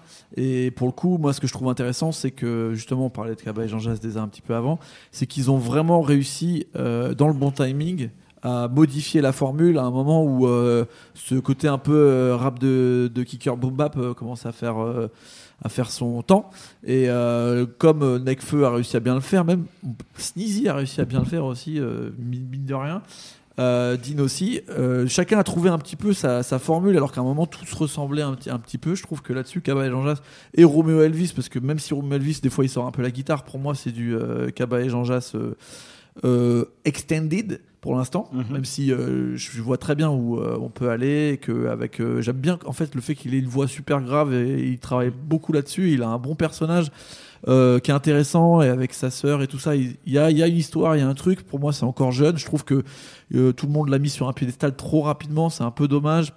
Surtout que là, il est sur un projet avec un producteur et tout, donc c'est un peu. C'est un peu euh, bancal, mais je trouve que Kaba et Jean Jass, en plus, c'est- c'est en fait moi ce qui m'intéresse surtout, c'est les mecs en live. Ouais, vous les avez vus en C'est concert c'est Ouais. incroyable, c'est une folie, c'est un C'est tourbillon, c'est c'est- c'est vraiment un- et ça, c'est un truc euh, qu'on avait un petit peu perdu parce que très longtemps. Et- et pour- de rap. Et on a, sûr, on a vu Isha aussi il y a pas très longtemps Isha, en concert. c'est le feu. Et Isha, c'est le feu aussi. Romeo Elvis, c'est le feu. C'est génial. ouais. Euh, D'ailleurs, euh, Romeo Elvis était, était venu dans ce même concert euh, juste soutenir euh, le- son, son ancien groupe euh, qui avait un nom euh, genre légitime processus, là, le procédé de je sais pas quoi. Et, euh, et c'était très bien parce que il- j'ai bien aimé le fait que c'est quand même une star, Romeo Elvis, il est venu et il est resté en retrait, genre comme si c'était un rappeur parmi le groupe, il a laissé tout le monde shiner. En fait, je trouve qu'ils ont une bonne ambiance générale, tu Ouais. vois. Même quand tu vois la BO du film Tueur, où tout le monde est finalement. Euh, Et du, du plus gros comme, euh, comme Damso, Damso, il y a- y a à un mec monde. comme, comme Lord Gasmic par exemple, qui est encore. Euh, ils sont ou Senamo aussi de, de la Smala par ils exemple. sont ouais. tous mis euh, au même niveau. Tu vois, il y a vraiment un côté genre, euh, on- même là, quand on voit le dernier euh, cercle dans le cercle spécial euh, Belgique, tu vois que Ils se donnent de la force. ouais, puis il y a une sorte de d'ambiance vraiment particulière. J'ai l'impression que moi, ils se disent euh, ouais, votre truc. euh, vous l'avez c'est- vous l'avez créé toute pièce, il n'y a pas de scène belge. où- c'est juste qu'on se connaît tous, Et- mais ils s'en servent très Mais ils bien. sont en Et C'est train de- c'est une très bonne question. Alors par contre, j'ai- j'ai j'ai vraiment une question par rapport à ça. Est-ce que d'après vous, il y a un exotisme, le côté euh, Bah ah oui. c'est- c'est c'est cool, on a on a des Belges, c'est un peu différent, ou est-ce qu'il y a, il y a une vraie un vrai truc commun entre ces artistes ou pas? Moi, je pense que oui, parce que euh, j'avais euh, j'avais vu des interviews de Romeo Elvis qui disaient que par rapport à la France, le, le rap belge, ils n'ont pas vraiment de passif, il n'y a pas de- d'héritage derrière eux. Oui, il y a eu quelques artistes, bifs, effectivement, ouais, ouais, mais euh, il y en a des- eu, des mecs comme Scylla, euh, comme Starflame, etc., qui sont ils là n'ont depuis pas quelques temps. des, ouais. des, des poids lourds euh, derrière eux, ils n'ont pas des lunatiques qui, qui traînent. Et, et il expliquait que, euh, que ça leur permettait, enfin ça leur permettait, ils, ils avaient Ils n'avaient pas un poids en quelque sorte. poids, ils avaient tout à inventer. Et, euh, et je trouve, euh, après c'est sûrement personnel, mais quand j'écoute du rap belge, je trouve une espèce de fraîcheur, un espèce de truc nouveau où euh, ils abordent des thèmes que les Français abordent pas. Dans la musique, il y a plus de choses différentes. Il y a toujours un second degré qui revient souvent, euh, mais qui est bien usé, euh, qui est bien utilisé. C'est juste, ouais. C'est Euh, belges, ça. Oui, mais euh, c'est- c'est c'est pas non plus, euh, c'est pas non plus du. Non, mais c'est juste parce que même sur un mec comme, I- comme Isha qui, a, qui a ce truc Ouais, très il y a dur, du il y a, lourd. il y a- il y a- il y a aussi de l'humour et du second degré. sur ouais. son frigo, euh, sur son frigo, Ouais, qui est frigo américain, incroyable. Américain. Euh, Et il y Isha, a- c'est le meilleur, de toute façon. il y a, il y a quelque chose qui, euh, qui tient peut-être de, je dirais de l'ouverture d'esprit peut-être, euh, et qui, qui fait partie d'une espèce de philosophie en Et fait. c'est- C'est vrai que si, si, on, si vous avez l'occasion peut-être de, de voyager en Belgique, il y a un côté un peu moins euh, franco-centré. En tout cas, voilà, Ouais, le- voilà, il y, a ouais. il y a un truc un peu, un peu très français d'être un peu euh, fermé sur, eux- sur eux-mêmes pour pas forcément les, les, les Belges. Euh, je ne sais pas sur, sur les Belges si vous avez des Si, choses si, à rajouter. euh, Zo, C'est que historiquement. Zo, en plus, toi, tu as des origines belges, je crois. Ah oui, oui, je suis, euh, je suis naturalisé français, je suis belge à la base. Euh, en fait, ils n'avaient pas de représentants. À la scène belge, elle n'a jamais été vraiment soudée, si tu veux. Évidemment, il y avait des collectifs et tout, mais elle n'a jamais eu de représentants. Et là, ce qu'ils ont réussi à faire, c'est qu'ils ont réussi à s'affranchir de ce besoin de représentants. Parce que la scène belge, je demandais, en fait, quand tu interviews des rappeurs belges à l'ancienne, ils t'expliquaient qu'avant, quand il n'y avait pas Internet, en vrai, le marché belge, c'était trop petit pour permettre à un rappeur belge de vraiment se développer et vivre. Mm. Et il fallait de toute façon pénétrer le marché français Français, ouais. tu vois, ou hollandais si t'étais un rappeur flamand, mais je- ça, wallon flamand c'est compliqué, vous-même Mm. vous le savez. C'est très On va compliqué. parler avec des wallons. Et, euh, et voilà, et ça c'est ce qui se passait. Et en fait, avec Internet d'une part, mais également aussi eux, comme un peu décrivait Brice, ils ont réussi à s'affranchir de ce besoin de représentants. Et les mecs sont arrivés, ils ont eu des trucs aussi divers que Romeo Elvis ou Damso, qui honnêtement se ressemblent pas du tout, tu Bien vois sûr, Ah, ouais. mais qui ont été tous les deux capables de chanter des trucs, genre des odes à Bruxelles et compagnie. Il y a aussi une hype autour de la ville de Bruxelles depuis 3-4 ans, je pense que vous êtes tous, euh, vous l'avez tous constaté autour de vous. Ouais. Et voilà, tout ça a créé ce dynamisme-là.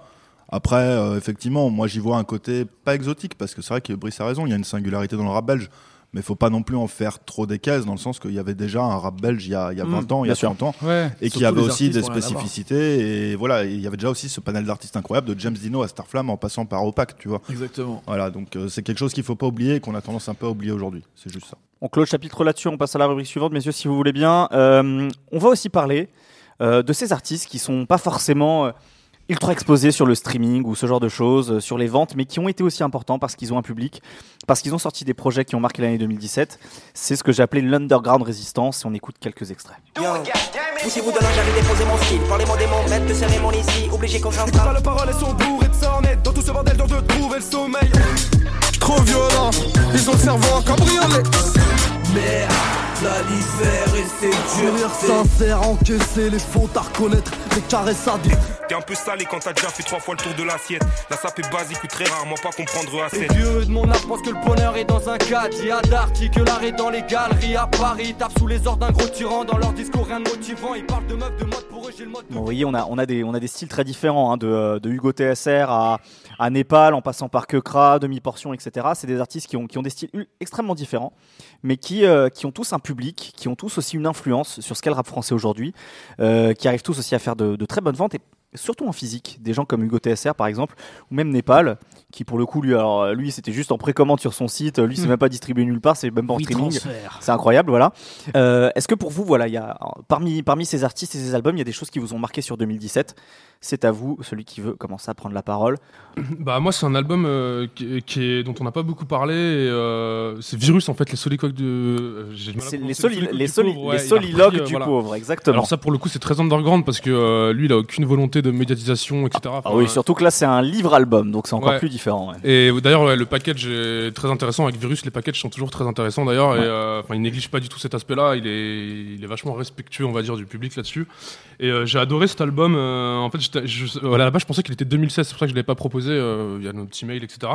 Mais, euh, Mais c'est je sorti l'ai- cette je année. écouté. Ouais, c'est sorti en tout début d'année. Et euh, Et, c'est- et c'est un truc de ouf. En fait, il reprend les, les, les, les, les- les- comment dire, les poèmes d'un, poète de, du 18e siècle. Jean 19e siècle, Jean Jean- Rictus. Jean Rictus, Jean ouais, Rictus, et, ouais. euh, il s'approprie totalement les textes et je trouve que c'est magnifiquement bien interprété. Moi, Virus que je connaissais comme, euh, enfin, comme via ses projets précédents, c'était un, c'est un des meilleurs écrivains du rap pour moi et, euh, et, et Ouais, là, je trouve c'est qu'il une, c'est interprète une des plumes les plus excellentes du rap je trouve qu'il interprète vraiment très bien le truc et j'ai l'impression que c'est ses mots à lui. En fait, je- le poète John Rictus, c'est un mec qui écrit, euh, euh, c'est un argot un peu parisien, euh, c'est la poésie de la misère un peu de- du 19e siècle. Mhm.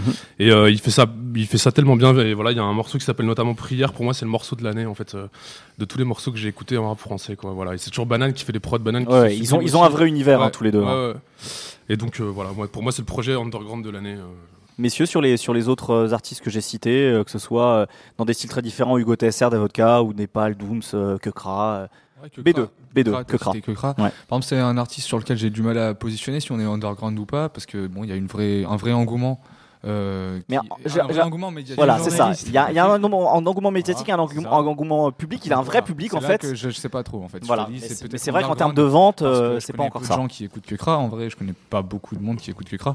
Mais par contre, je vois que ça plaît beaucoup aux gens qui sont à fond dans le rap, etc., etc. Donc je sais pas vraiment si on est sur de l'underground ou pas. Mais quoi qu'il en soit, je pense qu'il ramène un son, un nouveau son en France du moins. Euh, Je sais pas s'il le ramène. Il y en a eu d'autres avant. eu En des- tout cas, c'est vrai que tout à l'heure on parlait, on parlait d'Orelsan avec le côté un peu british. Lui, euh, lui, Voilà. euh, ça fait un petit moment qu'il est dedans aussi. Je ouais. veux dire, euh, des mecs comme Grum sont essayés, euh, Lexcope euh, a essayé, et d'autres, etc. Ont pas forcément eu l'exposition. Enfin, Grum en a eu une, mais Kekra a une vraie exposition aujourd'hui. Il bénéficie d'une certaine lumière sur lui, quoi.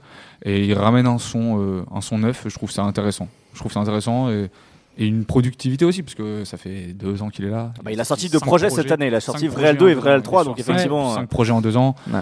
avec euh, une identité forte qui est la sienne qui est, et qui, enfin, il ne bouge pas de sa ligne, quoi. Il reste sur sur Kekra.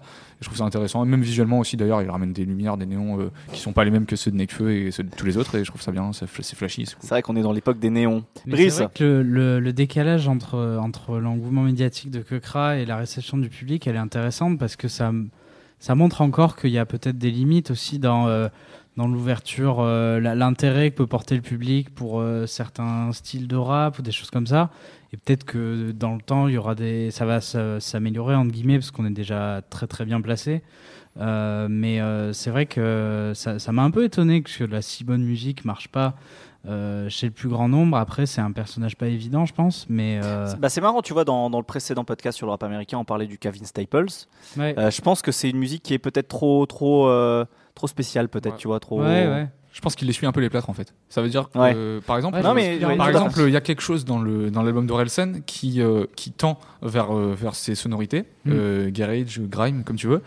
Euh, mais qui sont euh, beaucoup plus euh, Accessibles, ouais. Ouais, ouais. Même pas- Oui, dosés, des ouais. petits ponts, des, Ouais, des tout à passages fait, sur un troisième couplet. C'est ou- pas aussi radical que, Voilà. chez, que chez je pense que et Orelsan et ça fait partie des choses qui font que cet album d'Orelsan marche tellement. Euh, alors que chez Kekra, bon, bah, il arrive parce que voilà, c'est un, c'est un bousillé de ça. et, Mm. Il le dit. Oui, et puis, le- et puis on, sent, on sent que c'est vraiment un artiste qui veut pas faire forcément des concessions. Ah Il a son, ouais, il a, il a son ouais, idée, son attitude et il veut aller jusqu'au bout. clairement. Zo, est-ce qu'il y a parmi ces artistes qu'on a cités, euh, donc je, je rappelle par exemple Hugo Hugo. TSR, Davodka, euh, On va finir par Hugo. parce Né- que- Népal ou encore Demi-Portion. C'est vrai que Demi-Portion, c'est quand même un des, un des héros de cette underground résistance. Cette année encore, il a fait son, son Olympia. demi, demi festival, qui va faire un demi-festival demi, surtout, ouais. demi- Festival, voilà. c'est oui, incroyable. On parlait de Sofiane, mais En- en moi, deux heures- Demi-Portion, c'est le Sofiane du rap indé. en Ouais, fait. tout à fait. Dans ce rôle-là, je parle, hein, bien sûr. Est-ce qu'il est Ouais, tout à fait. underground demi-portion Encore aujourd'hui. Moi, c'est la question que je me suis posée. Dans, le fonctionnement, dans le sens où, euh, en termes de streaming, je sais pas si ça fonctionne tant que ça, par exemple, tu vois. J'ai l'impression que c'est un autre public. Je pense que c'est un public qui, achète encore beaucoup de physique. Après, il a un vrai public derrière lui, demi-portion. Et ça s'est vu sur ce demi-festival où, en l'espace de d'une heure, 20 minutes, je sais même plus, il a tout vendu. Ouais, ouais. En vérité, deux minutes. Pour moi, il a vraiment repris euh, le flambeau de ce qu'était la Secret Connection, mais genre comme Ouais. nom. Tu vois, c'est-à-dire que tout le monde connaissait la Secret Connection. Tu disais Secret Connection, t'avais été un style de rap, un univers, un côté très proche des gens, etc. Mm. Maintenant, quand il y a des gens, même euh, télé ou quoi, qui parlent et qui disent genre ouais, moi j'aime bien le rap euh, style demi-portion. C'est c'est devenu ça en fait. C'est le, c'est vraiment le, le porte-étendard de tout ça. Et oui, et puis, et puis ça fait le relais entre plein de gens parce que c'est pareil, il va chercher des Davodka, des Hugo TSR à son, à son festival. Enfin, pas, Après, pas Hugo euh, TSR, mais en tout cas Davodka, je crois. Ouais. Contrairement à la Scrad, il est plus consensuel et du coup plus rassembleur. C'est vrai. Ouais. C'était pour ça que j'avais euh, j'avais du mal avec la notion d'underground sur demi-portion. ouais, il est quand même très rassembleur. C'est Oui, un mec c'est qui, vrai, qui c'est va chercher à la fois Oxmo et plein, enfin, et plein d'autres gens. et En tout cas, alors, alors Ouais. peut-être peut-être au- au-delà de ce mot underground, disons que c'est- ce sont des artistes qui, qui restent en marge, en- en- Ouais. d'une certaine manière, d'un certain, d'une c'est certain. le côté artisanal, quoi. Le côté, euh, Exactement. Moi, il y a un Do truc it qui- yourself. Il y a un truc qui me fascine B2. chez ces mecs-là, qui n'ont pas forcément une exposition euh, médiatique exceptionnelle, même bon, demi-p un peu. Euh, C'est leur utilisation de Facebook, en vrai de vrai, euh, Davodka et demi-p, et aussi euh, les mecs de Lyon, le, le Bukowski, etc. Mhm. Ils ont une utilisation de Facebook. C'est vrai qu'on en a pas parlé, mais Bukowski, il a sorti quoi Deux albums encore cette année? Ouais, il, en sort, euh, il en a sorti 15 en 4 Ouais, ans. En il fait, incroyable. ils font des trucs de- sur leur page Facebook qui ne sont pas forcément euh, en raccord avec leur musique ou Ouais. vraiment liés à leur production, mais qui ramènent du monde. Ils ont une utilisation de Facebook qui est, je sais pas si c'est manipulatrice ou intelligente, mais en tout cas, ils ramènent du monde chez eux par Facebook. Vraiment, Facebook, c'est euh, bien plus que des mecs signés en major, euh, bien plus que des mecs qui sont ultra hypés. Eux, ils ont, je sais pas, des, ils mettent des citations à la con, des proverbes chinois de je sais pas où. mais vraiment, L'homme Mais en fait, pas- de- demi-portion, c'était vraiment, vraiment, vraiment. Demi-P, c'était même bien avant Facebook. Il avait, je crois qu'il a, il a percé en partie grâce à MySpace, quoi. Il se mettait, c'était un Ouais, tout à fait, ouais. plein d'amis Tout à sur fait, ouais. MySpace, etc. Plein de... Et parce que, parce Ouais, que je pense que on- chez ces artistes-là, que ce soit, je vois aussi, euh, aussi ça un peu chez Népal, c'est des artistes qui, euh, qui, qui sont euh, vraiment dans la, dans la, dans la relation pardon, directe avec, avec leurs fans. euh, sur, euh, sur Facebook. Quoi. Davodka, il met des montages photos de, de blagues, des trucs un peu drôles et tout. Joule C'est aussi, bizarre, hein. tu vois. On- Zo. Ouais, il y a trois disques euh, dont j'aimerais dire quelques mots. Vas-y, je t'en prie. Le premier, c'est Gizmo, euh, dont j'ai écouté l'album Tout cette à fait. semaine. Euh, c'est la première Amicalement fois- vôtre. Exactement. Je crois que c'est la première fois que Yoli et Winnie ne flinguent pas un artiste à un disque. Donc je tiens à le dire. Enfin, depuis quelques années en tout cas. L'album est incroyable. Déjà, ça commence par un sample, une voix pitchée. Alors aujourd'hui, t'entends ça, c'est limite tu tombes de ta chaise, tu dis qu'est-ce qui se passe, le monde a changé, tu vois. Ensuite, lui, il rappe, mais genre, euh, il tire la chasse, le mec, en fait. C'est-à-dire qu'il il- vraiment, il dit tout ce qu'il a à dire, tout ce qu'il a Mm. enduré, tout ce qu'il a chié, etc. Et euh, après, il- sur un album, il, lâche tout. Et euh, les prods, il y a une galaxie de producteurs que je connais pas tous. Et en fait, ça tient vachement, c'est vachement cohérent grâce à lui. Il a une putain d'attitude, il arrive enfin à parler des choses avec le recul, il est plus dans cette espèce de, de moment où il faisait de la peine en fait quand tu voyais faire des freestyles bourrés dans des épiceries, tu disais mais, mais moi j'ai pas envie j'ai pas envie d'être complice de sa déchéance quoi. Moi déjà pour moi c'est compliqué, alors pour lui t'imagines, tu vois.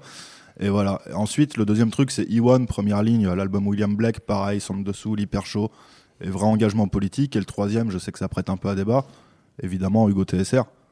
bon, euh, incarnation Pourquoi, pourquoi, Paris pour- Nord. pourquoi tu dis que ça prête à débat?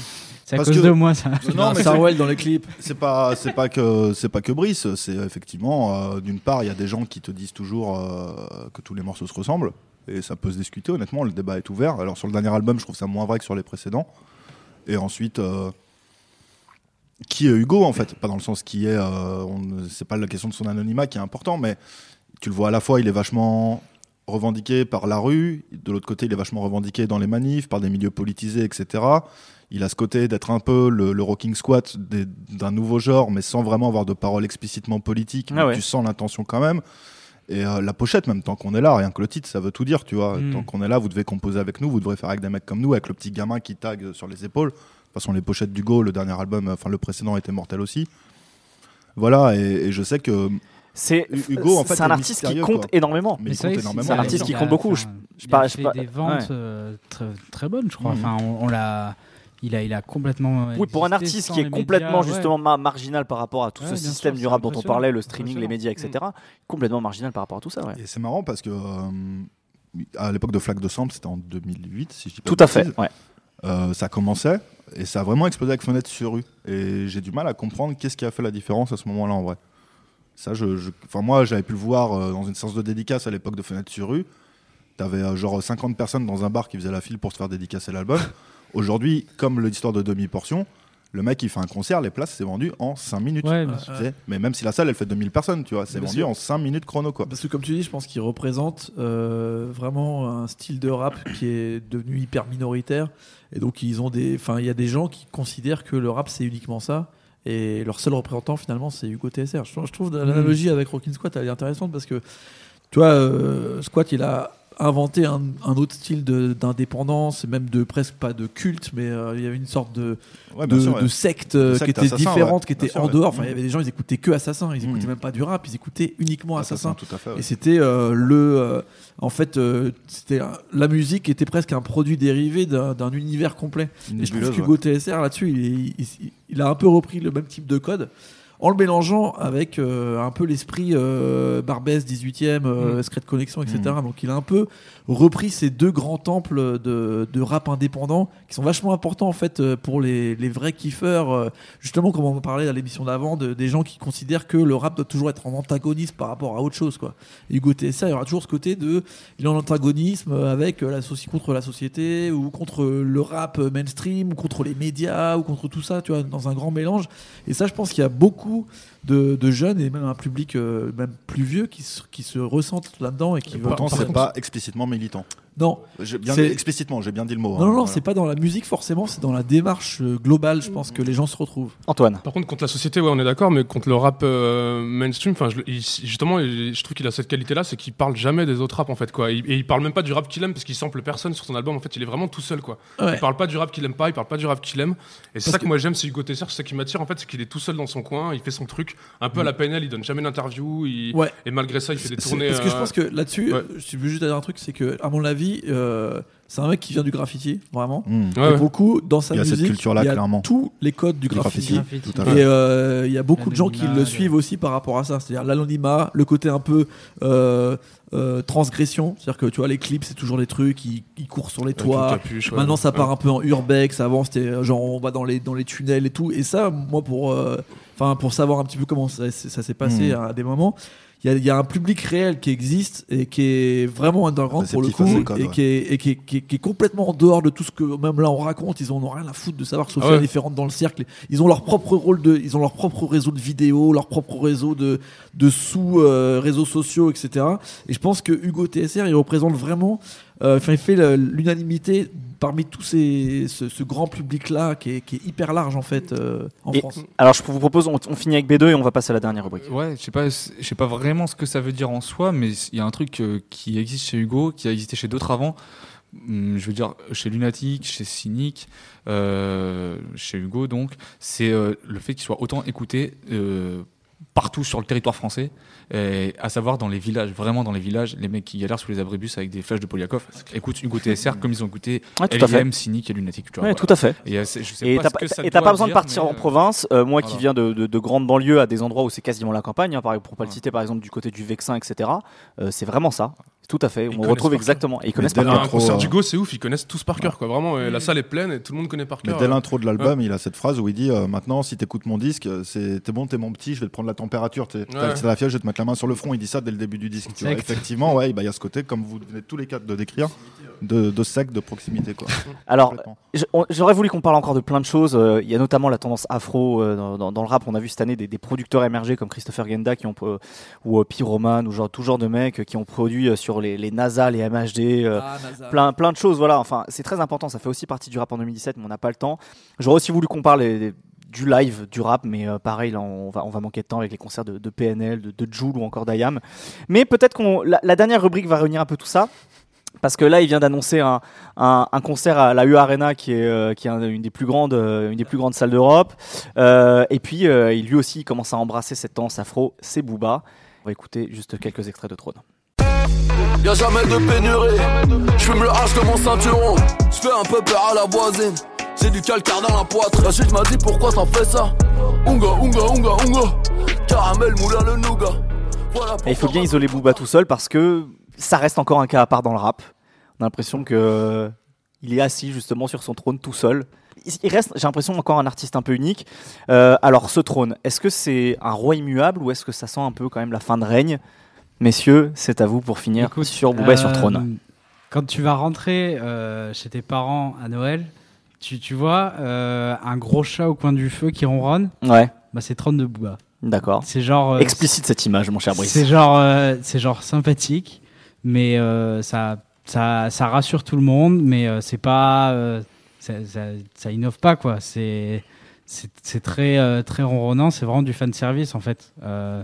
Mais après, c'est fa- du fan service extrêmement bien produit, de luxe. euh, parce qu'il y a des prods de Twinsmatic qui sont excellentes, Euh, mais euh, je, je sais pas ce qui m'a, ce qui m'a un peu, ça m'a pas dérangé, mais j'ai- pas eu l'impression que Booba avait réellement envie de, de sortir un nouvel album ou alors euh, J'en sais rien, mais c'est, après ça se réécoute, attention. Mhm. première écoute, je me suis dit putain, c'est, chiant quoi. Et, et finalement, je me le suis réécouté. C'est revenu, c'est revenu, et euh, je voyais des gens sur Twitter qui disaient euh, Booba au début, tu dis bof, et puis après tu reviens dessus. Ouais, c'est vrai que c'est un, un avis et, qui est assez général. et c'est vrai que moi je reviens sur les morceaux, mais voilà. Alors, tu, euh, tu disais, est-ce qu'il a vraiment envie de, de refaire un, un- un nouvel album, messieurs? Qu'est-ce que qu'est-ce que vous pensez de ça? Est-ce que, à votre avis, Booba, il est toujours aussi motivé par l'envie de Je pense de- qu'il a peur du vide. Je pense qu'il se dit que s'il rappe plus, euh, il n'existe plus. Tu vois. Et euh, moi, j'ai l'impression qu'il fait les albums. euh, en fait, je comprends pas déjà. Il passe de plus en plus, et on le sent sur Throne d'ailleurs, son temps à dire euh, Je suis le patron du rap. En même temps, tu sens qu'il y a de plus en plus, dans ses paroles, qu'il se dit aussi Je commence à être l'affranchi du rap. Est-ce que c'est pas le cas depuis Est-ce tu que c'est pas le cas depuis Lunatic, ça? Bah, encore plus aujourd'hui, mille fois plus, parce qu'il y a ce côté affranchi qui prend le dossier au fur et à mesure. Même là, il dit des trucs sur lui personnellement. Alors pour moi, bon, voilà, c'est pas. Tu penses à Petite Fille, par exemple? Notamment, ouais, on dirait du Renault ce morceau. Carrément. Ah, mais ai c'est complètement du. Renault. C'est Lola. C'est Ouais, Lola de Renault. Et euh, celui d'avant aussi, dont j'ai oublié le titre, euh, où aussi il est plus sur un, un autre registre, mais un peu plus personnel aussi. Mais voilà, moi, Booba, j'ai vraiment l'impression qu'il se dit euh, si j'arrête, euh, j'existe plus en fait. Enfin, tu vois, et j'ai l'impression que j'ai j'ai cette peur du vide, et sauf que bah il y a ce côté, comme on a toujours tous dit, et c'est pas nouveau, nouveau riche, etc. Et plus les disques avancent, sauf à l'exception d'un ou deux morceaux sur celui-là, bah, plus les disques sont vides en fait, et c'est un peu paradoxal, mais je sais pas, j'ai l'impression qu'il qui, qui veut pas s'arrêter, qui qu'il n'arrive pas à, à vouloir rendre son, son trône, justement, qui veut rester dessus à vie, ce qui, ce qui, ce qui se défend, hein. ça peut être une, une envie. hein. C'est la monarchie de droit divin, peut-être qu'il que c'est son délire, tu vois. Mais voilà, ouais, je sais pas, je trouve ça. Je trouve est- pour moi, il a- c'est un mec qui a peur du vide. B2. Je, je- j'ai un petit problème avec l'album en, en question, c'est je trouve qu'il propose plus rien en fait. Ouais. C'est-à-dire Mhm. que l'histoire de trône ou pas trône, euh, je m'en fiche. Mais euh, à l'époque, enfin à l'époque, il y a 10 ans, Booba il ramenait quelque chose, il ramenait un son. Bah oui, bien il, l'importait, on le voyait. Les gens qui écoutaient de rap américain savaient ce qu'il ramenait. Bon, aujourd'hui il y a Internet, ça veut dire euh, demain un morceau sort, après-demain on peut faire la version française. Et du coup, Booba il a plus cette avance de voilà, il est il est plus le mec à la pointe sur ce qui sort outre-Atlantique. Donc aujourd'hui, ce qu'il ramène pour moi, il le ramène en même temps que plein d'autres, voire après d'autres. Est-ce qu'un morceau comme DKR, justement, il est, il était pas, euh, il était pas en, en avance entre guillemets parce qu'il essaye DKR, pas de faire, ouais. du- parce qu'il essaye pas de faire du rap américain et que ça ressemble pas non plus complètement à l'afro trap? Non, ouais, peut-être sur, sur un morceau comme DKR, peut-être une exception dans le style. C'est un morceau excellent, enfin excellent. Je sais pas, c'est un morceau brillant en tout cas. Et c'est son morceau euh, peut-être qui, qui restera dans, dans le temps sur son apport à la, Mhm. à la musique française, j'entends. Euh, après, savoir s'il est en avance ou pas, je, je sais pas. Non, non, oui, non. Enfin, euh, au-delà d'être en avance, en tout cas sur le côté, c'est difficile là de dire que il essaie Ouais. absolument de copier les Américains et que en l'espace de deux jours on peut le refaire. Concordance avec avec MHD malgré tout. Enfin, je sais pas dans Ça ressemble, les choses sont sorties. ouais, ça ressemble pas totalement à du MHD non plus en même temps. Mais par exemple, tu vois, je pense qu'il aurait pu, lui qui, qui a commencé à fréquenter Kalash, enfin, j'imagine, enfin, Oui, bien avec sûr. Chris Macari, Kalash, etc. Il, Ouais. était- il avait un pied aux Antilles, tu vois. Hmm. Et il aurait pu euh, s'enfoncer dans la trappe euh, telle qu'elle existe aux Caraïbes, tu Tout vois. à fait, ouais. Il a pas su. Il y avait deux possibilités pour moi. Bouba, il aurait pu ramener soit le son de Twinsmatic à fond, mais le son de Twinsmatic, j'entends euh, très R&B comme comme Damso l'a fait un peu, Mhm. ou alors le son ultra ultrap comme euh, 13 blocs le fait, tu vois. Ouais. Trap comme euh, il en existe très très peu en Ouais. France, la vraie trap. Ouais. Et il a pas su faire un choix entre ces deux trucs, et il a essayé de mêler les deux. Et je trouve qu'on a un espèce de bouillon que je trouve euh, ben, moyen, mais moyen. Joli parce que c'est le titre euh, d'un album. C'est le titre d'un des morceaux de l'album. Ouais, c'est vrai. D'ailleurs, je pense que par exemple, il aurait pu se laisser plus influencer par Gâteau, qui n'est pas un excellent rappeur, hein, bien sûr que non. Mais Mais il y a le côté un peu créole, effectivement. Il peut t'amener un truc, tu vois. Antoine, sur, sur Booba, quelque chose Après moi l'album ouais je l'ai écouté peut-être euh, je l'ai écouté pas plus de deux fois et j'ai l'impression que c'était déjà des choses que j'avais entendues euh, sur d'autres albums de Booba avant mais euh, mais la, la- si la question c'est Booba est-il en fin de règne euh, je pense pas parce que la vraie réussite de Booba cette année c'est Damso quoi pour moi enfin c'est clairement Mm. le- un artiste qu'il a qu'il a signé qu'il a repéré entre guillemets et, euh, et voilà Booba il a quand même fait, fait un label euh, je pense que c'est le premier rappeur français à avoir fait un label qui est en totale réussite quoi Ouais, oui, parce que c'est vrai qu'on on n'en a pas parlé, mais euh, il y a C-Boy, il y a Benache qui ont sorti des, des choses. Il y a, Ouais. il y a, il y a, il y a Shai qui, bon, qui n'est plus sur le label maintenant, mais qui a aussi sorti un album qui a connu un certain succès. Donc oui. Puis voilà, puis il y a le label, puis aussi le média à côté. Enfin voilà, je pense qu'il fait, il a, enfin la peur du vide, je sais pas, je pense que le jour où il arrêtera la musique, il y aura pas de vide derrière, justement grâce à ça, grâce à, grâce à son label, grâce à son média, etc. Quoi. Ouais, mais dans son rap, je sais pas, moi j'ai l'impression qu'il a besoin de faire des morceaux, même si c'est pour rien dire en fait. Tu vois Parce que Ouais. sinon, il, Bah, ça faut peut-être qu'il arrête ce alors. sens-là, ouais, tu vois. ouais. Enfin, il avait l'air plus concerné, euh, vu de l'extérieur, sur, euh, sur euh, le whisky, le parfum, euh, là récemment la société de conseil sportif. Enfin, qu'il assume d'être un Puff Daddy et puis voilà quoi. Mmh, euh, c'est un peu mon avis aussi. Très bien. Eh ben merci messieurs. On a, on a parlé pendant très longtemps de rap français, mais il y avait énormément de choses à dire. Et il y a plein de choses euh, malheureusement dont, dont on n'a pas pu parler. Euh, merci Zo, merci Antoine, merci B2, merci Brice, merci Nemo. Euh, merci encore une fois à Joël Renès et à Binge Audio pour les moyens techniques et à l'antenne pour le lieu.